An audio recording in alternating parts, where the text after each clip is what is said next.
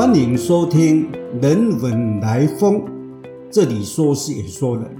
我是中央研究院中国文哲研究所兼任研究员李丰茂，今天来和大家分享鬼月的禁忌的一些习惯跟风俗。在这个月有很多的禁忌啊，不可以结婚嫁娶啦，不可以搬家入宅。呃，提醒不要到水边戏水，呃，甚至连外出旅游也说到有些禁忌。这可不是因为疫情的关系，而是因为七月的禁忌。我们在这一次的商谈里面呢，我们会谈到关于利、孤魂自破啊，跟恶鬼这些禁忌的形成。如果我们要追根溯源。这个儒家的这个祭祀观啊，就很重要。那么在《礼记》的这个祭法篇里面呢，事实上就提到了关于礼的问题，要怎么祭祀。后半段也会提到关于怎么祭拜神，就所谓的四点神。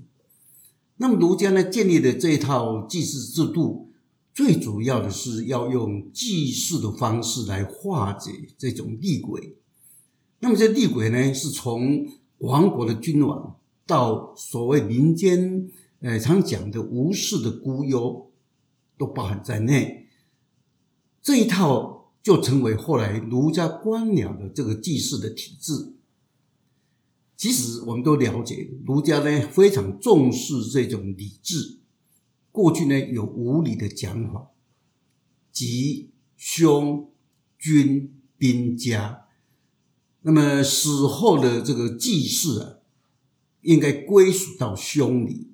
那么透过这种礼仪的实践呢，希望能够化解这种兄弟的这个怨气。可以说呢，这种讲法呢，它有人文教化的意义，所谓的人文化成，它有神道社教的这种所谓的鬼神的意义。那么民间呢，常说啊，我怕鬼。其实，在古代的这个礼仪里面呢，人死曰归，归鬼也。哦，换句话说，如果我死了以后有人能够祭祀，那就是变成祖先；如果你死了以后没有祭祀，那就变成吏，哦，变成鬼。我们可以说呢，在这样的依靠想法当中啊，它会有涉及到，呃，所谓的正常的死亡跟这个意外的死亡的问题。那我们七月所祭拜的，其实在家里面祭拜的是祖先；如果是在门口门外祭拜的，就是所谓的鬼或者是厉鬼。哦，我们闽南话说拜门靠，门口就是在房子外面的。那如果是在外面的这些祭祀呢，一般来讲，其实我们没有分阶级。哦，通通招请来以后，接受这个人家的这个也祭祀，那么这一种呢，我们就称为叫同归于善。那如果比较理想的讲法说呢，哎，死了以后众生平等。所以过去啊，这个官方啊，他颁示的这个碑铭啊，常常提的四个字，就叫万善同归。啊，像我的故乡啊，这个云林县的口湖台边。啊，有一个所谓的万善祠啊，当地拜的万善爷啊，这个就是从万善同归来的。所以可见呢，这套礼制呢，就从朝廷到地方都一贯的是在实践的。那么儒家呢，这些整个礼著的传统当中啊，可以说从古代呃列入这个注官，一直到现在后来的礼官，一直到现在的礼生啊，其实都有。那么通常呢，呃，这些跟祭祀有关系的事情呢，也会记载在这个方志上面。那么民间呢，当然它有一些呢，会跟这个儒家的这个礼有关系。不过呢，它也有自己的风俗，所谓的礼跟俗呢，就合在一起。所以到了七月，那么以前官方官方的祭典，民间有民间的祭典，哈，这就成为。我们所谓的七月为什么会有祭祀的一个很主要的原因啊？全世界啊，每个地方呢都有它的生活的这种节奏感。我们常常说啊，嘉年华，当然，汉人社会有自己的这种生活的节奏。那学者呢，把这种称为叫宗教性仪侠，就是在宗教当中呢，他一定会安排有这种节庆啊，这种活动。汉民族呢，它是生活在黄河流域的，所以它的这个根据那气候啊，生活经验里边呢，就有二十四节气。我们的整个生活节奏呢，就配合了这二十四节气呢，它就能够区分出来呢，有一种节奏。那么这个节奏呢，一方面是工作，一方面是要游戏。换句话说，生产劳动跟休闲娱乐呢，它是能够均衡的分配的。我们说哈，隔开啊，隔亏啊，就属于这一种的。那么当然，呃，传统我们都是透过阴阳合历的。不过在这个节气当中呢，我们很注重的是月中啊，像这十五，七月十五就属于这一种的。严格讲起来，节气的“节”这个字啊，本身就是关卡的意思。所以呢，二十四节气当中啊，到了什么呢？到了农历七月的这个时间呢，事实上就是一个过关啊。无论无论从气候来讲，从这个生产活动来讲，我们透过这种节日呢，来通过一个什么呢关卡？那当然，在农业社会活动里边呢，七月十五呢可以说是大节啊。接下来当然就八月十五啊，所以十五。作为一个节日的一个什么一个区隔的一个间奏，那么儒家呢，他要让这个社会生活呢能够合理化啊，所以呢，他就根据的过去呢，根据这个士大夫呢的射箭的经验呢，他形成了一种一张一弛的节奏。张呢，就是把箭呢把它拉紧哦，这叫紧张。那射箭完以后。要把那个弦要松开哦，这个叫松弛，所以张跟弛都是从弓来得知的。那么一张一弛呢，可以说射箭的时候呢，有紧张有放松。其实透过这样的一个比喻呢，我们的社会生活里边呢也是一样的。那在儒家的经里面呢，提到一件事情，就是子路呢去观诈。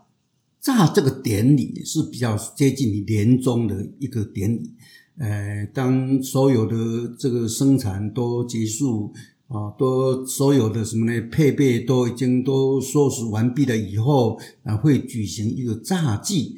那么举行炸祭的时候呢，很多的人都会来参加，包括农夫啊。那当然，这个节日呢，就有点类似像现在所谓的嘉年华一样的，所以呢。这种状态啊，孔老夫子说啊，一国之人皆若狂，哇，狂欢呐啊！那么这在儒家的传统当中，狂欢，官民同乐，这个是成为一个施政的理想。我们把这样的一种狂欢跟之前的那一种很努力的生产劳动啊，形成一种张实有序的这样的生活。那么孔老夫子呢，把这样的道理认为是文之道。如果用这个道理来看的话，我们只要看穿的衣服就知道了。平常我们的常服呢，就是工作服，就是要生产劳动的。到了节庆的时候呢，当然可以穿个礼服啊，参加御祭哈，来参加祭典。等到这个祭典结束以后呢，大家什么呢？可以什么呢？喝酒啊，吃一些哈节庆的食物，这种的状态呢，我们称为叫落狂。就是一种狂欢的这种状态，所以我们可以从这个服饰呢，都可以看得出来，我们的生活呢有两种服饰，一个叫常服、便服啊，一个是什么呢？是呃跟祭祀有关系的这个衣服。所以呢，整个的衣服显示出来的，我们有两种生活的节奏。所以有时候我们要工作，工作以外呢，我们就可以休闲游戏。那么这个游戏呢，可以说呢，透过儒家的这一套规则呢，就成为一个有社会生活意义的哦，这种生活的节奏感。七月就是中元普渡，那中元这个词怎么来的？其实就是从道教的三元节。那么道教在魏晋南北朝，我们所谓中古时期呢，就形成了这个三元日。主要的是，呃，道教教团在形成的时候呢，要上三观所书。三观所书呢，类似像一种书文，一种自己呃有所祈求，然后把它写成文书。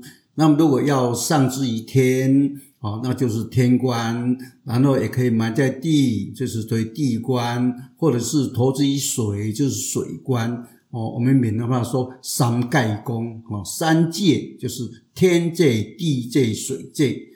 那透过这种上所书的仪式啊，主要的就是什么呢？要把日常生活当中的一些过错啊，透过这个机会来忏悔。可以说呢，就是早期的道教的一种教会的聚会日，我们称为叫三会日。那么在这个时间里面呢，这些奉道者呢，大家就聚集在一起啊。除了有一些大家见面的机会之外，最主要的是呢，就可以在这一天来举行这种所过的仪式。所以呢，这个三会日呢，后来就逐渐的发展，就成为三元日。三元日可以说是道教影响我们的这种年终的节日啊，最具体的一个节日。那我们的三元节就是所谓正月十五，我们称为叫天官赐福，就是天官大帝来赐福。我们所讲的这个节次呢，讲的中元就是七月十五，就是地官赦罪。啊，有地官大帝来赦罪，当然还有下元十月十五是水官解厄。那么这个三元日呢，在唐代已经哈确定呢，呃下来，我们称为就是把它定型化了。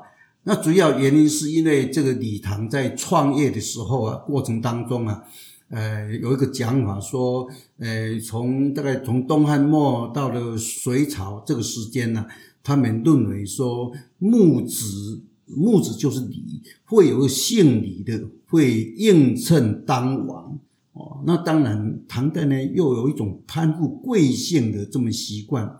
那么李渊这个陇西的家族，其实他们本身具有胡人的血统，但是进入中原以后，李，哎，古代呢有老子、李耳，当然他可以攀附贵姓。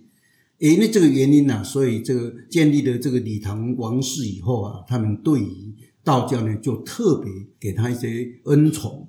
那在这种情况之下呢，就成为一个三元节。很有趣的是，这个节日啊，官家哦自己要到道观，然后呢，地方官也要到道观来行香。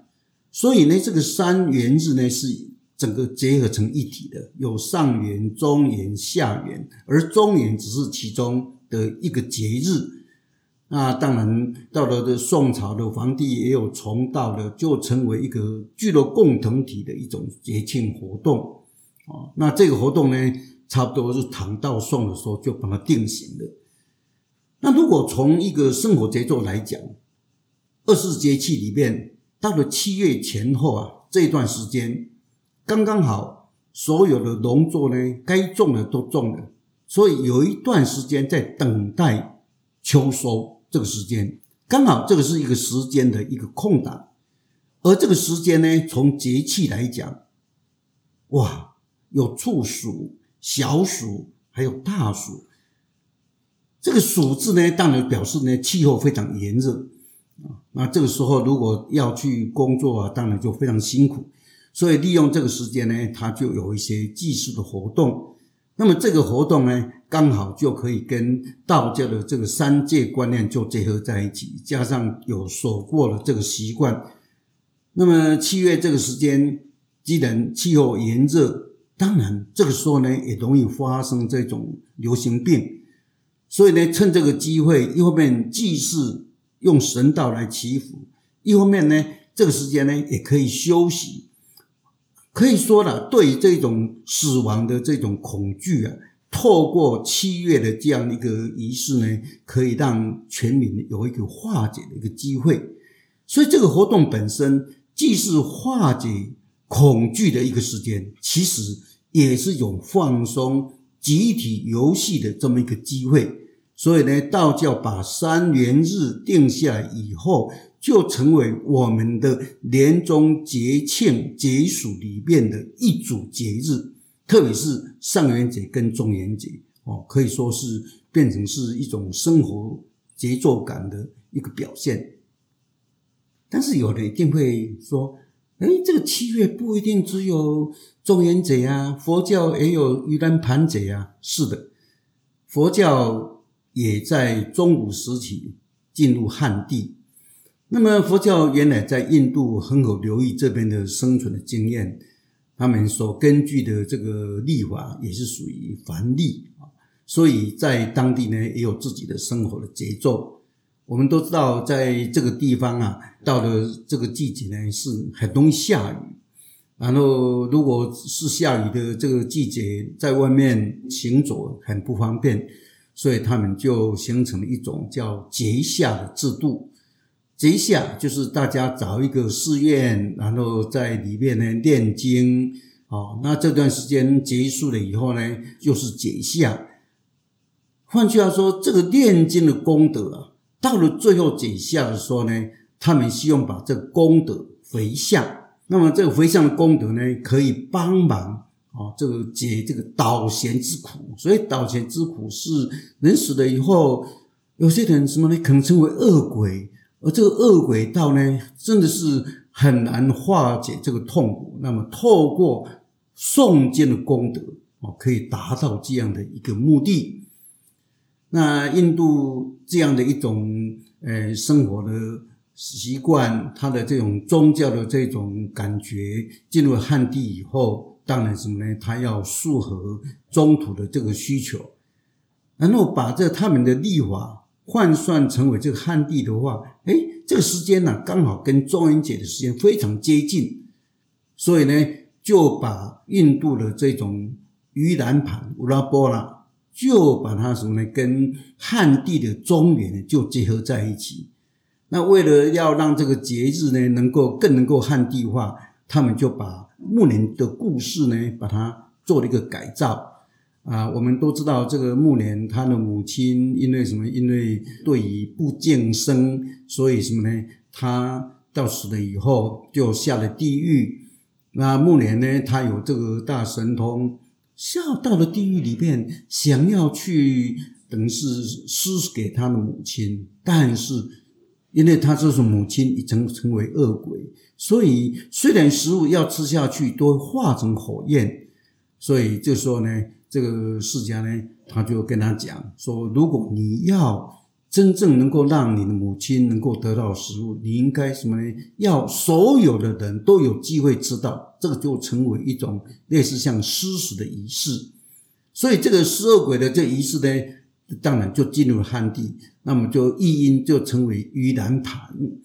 那从什么？从当时的荆楚岁时记啊，一直到了什么呢？唐代呢，就逐渐的跟这个中元节就结合在一起。那一般的人他可能说，哎，我过的是中元节，哦，庆赞中元。那有些人说呢，哎，我过的是盂兰盘也可以。到了宋代啊，这个两京的生活的节奏里面呢，就常常出现有关于盂兰盘的这个记载。可以说呢，它也纳入了。汉人社会的这个生活节奏感里面，那么原来啊，跟道教一样的这种所谓的三元日啊，它原来只是在教团内部。那么佛教也是一样的，从教团内部呢，诶，慢慢慢慢的就影响到了社会。最后什么呢？有些地方如果刚好当地呢又有所谓的试验，佛教的试验，它的跟社区的生活就结合在一起，然后呢。呃，为了要让这个仪式呢更加的完整，所以他们就逐渐的发展，都从早期的八关斋，然后逐渐发展成为一个汉地的这种习俗。那这里面呢，最有名的就是水陆仪轨哦，我们一般民间讲的，或甚至有梁皇法会啊等等。那平常的时间也会举行，不过因为刚好盂兰盘节呢是最盛行的。所以佛教呢，一方面在寺院里边他们会举行仪式，那有些什么呢？距离一些佛教寺院很接近的地方，他们也会请这些佛教的僧侣来举行这个仪式。所以佛教的施恶鬼的仪式呢，也就成为跟七月有有关系的一个被施食的普渡的一个对象。啊，到了七月的时候啊，如果我们到一般的道教的坛场，诶，我们会看到有这个所谓的十王地狱图。我们到了佛教的这种坛场，一样可以看到的佛教的地狱图。昨天我去嘉义，因为七月初一，他们说哦，七月初一呢是开鬼门啊。那有些地方呢，呃，就不用鬼门，他们就说啊，我们像基隆呢，就说开看门。那不管称为鬼门或者看门，其实就是表示呢，七月。他要把什么呢？这个门指的是地狱门，因为这些所谓的呃恶鬼、所谓的厉鬼，都什么呢？关在地狱里面。到了什么呢？到了六月底、七月初，哎，就把这个门打开，他就可以到人间来。所以，为什么七月初、六月底、七月初这个时间呢，就称为叫开鬼门？这个原因就在这里。当然，既然是有鬼门，那表示什么呢？它背后呢是有一套死亡地狱或者地狱的观念。呃，在道教兴起、佛教进来之前，那我们汉人社会到底有没有类似的这种观念？学理上把这这种称为叫他罪的，就是我罪他罪。那我们过去呢会说，哎，黄泉哦，幽都。啊，或者是什么泰山蒿里等等，其实原来还是有很朴素的这种人外世界的这样的观念，所以在考古上面，哎，我发现呢，有很多的墓葬群都是在筑基区的外面，那表示说这个居住的地方跟埋葬地方是分开来的。那当然，这个是有形看得到的，那至于那种无形看不到的。什么黄泉啊、幽都啊，这种的也是一种所谓的很朴素的一种地狱观。不过等到道教崛起、佛教进来以后，哇，这个地狱观啊就非常的繁复了。一方面，他把一些原来有的吸收进去，比如说泰山，比如说像地下族，所以吸收进去以后呢，在中古时期的这笔记小说里面呢，啊，就会入名，就是。游地狱哇，在地狱里面看到了各种不同的这个是显法，那这其中啊都会出现有泰山府君，可见早期的泰山这个观念呢也被吸吸收了。那么当时道教呢，哎，他们也逐渐的什么呢？呃，他的形成他这套体系的时候呢，就出现了有丰都。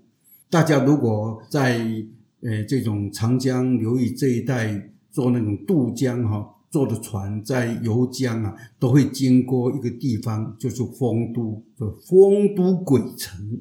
哦，这个丰都鬼城其实就是从中古时期就已经出现的。所以道教一方面既吸收的传统的泰山的讲法，哦，一方面要回应佛教的这个讲法，哦，当然什么呢？就逐渐的出现了所谓道教版的这种死亡的神话。啊，那么在道教的这个仪式里面呢，有九幽啊等等，其实都是根据这样的传统来的。其实佛教原来的经典翻译进来的时候啊，其实比较没有那么完整，比如说有泥涅地狱啊等等。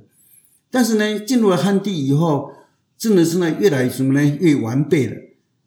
到了敦煌的写经里边呢，就有经具体的有这个石王。不但有经，而且还有图像。这个图像呢，几乎就是我们现在的所谓石王土的前身。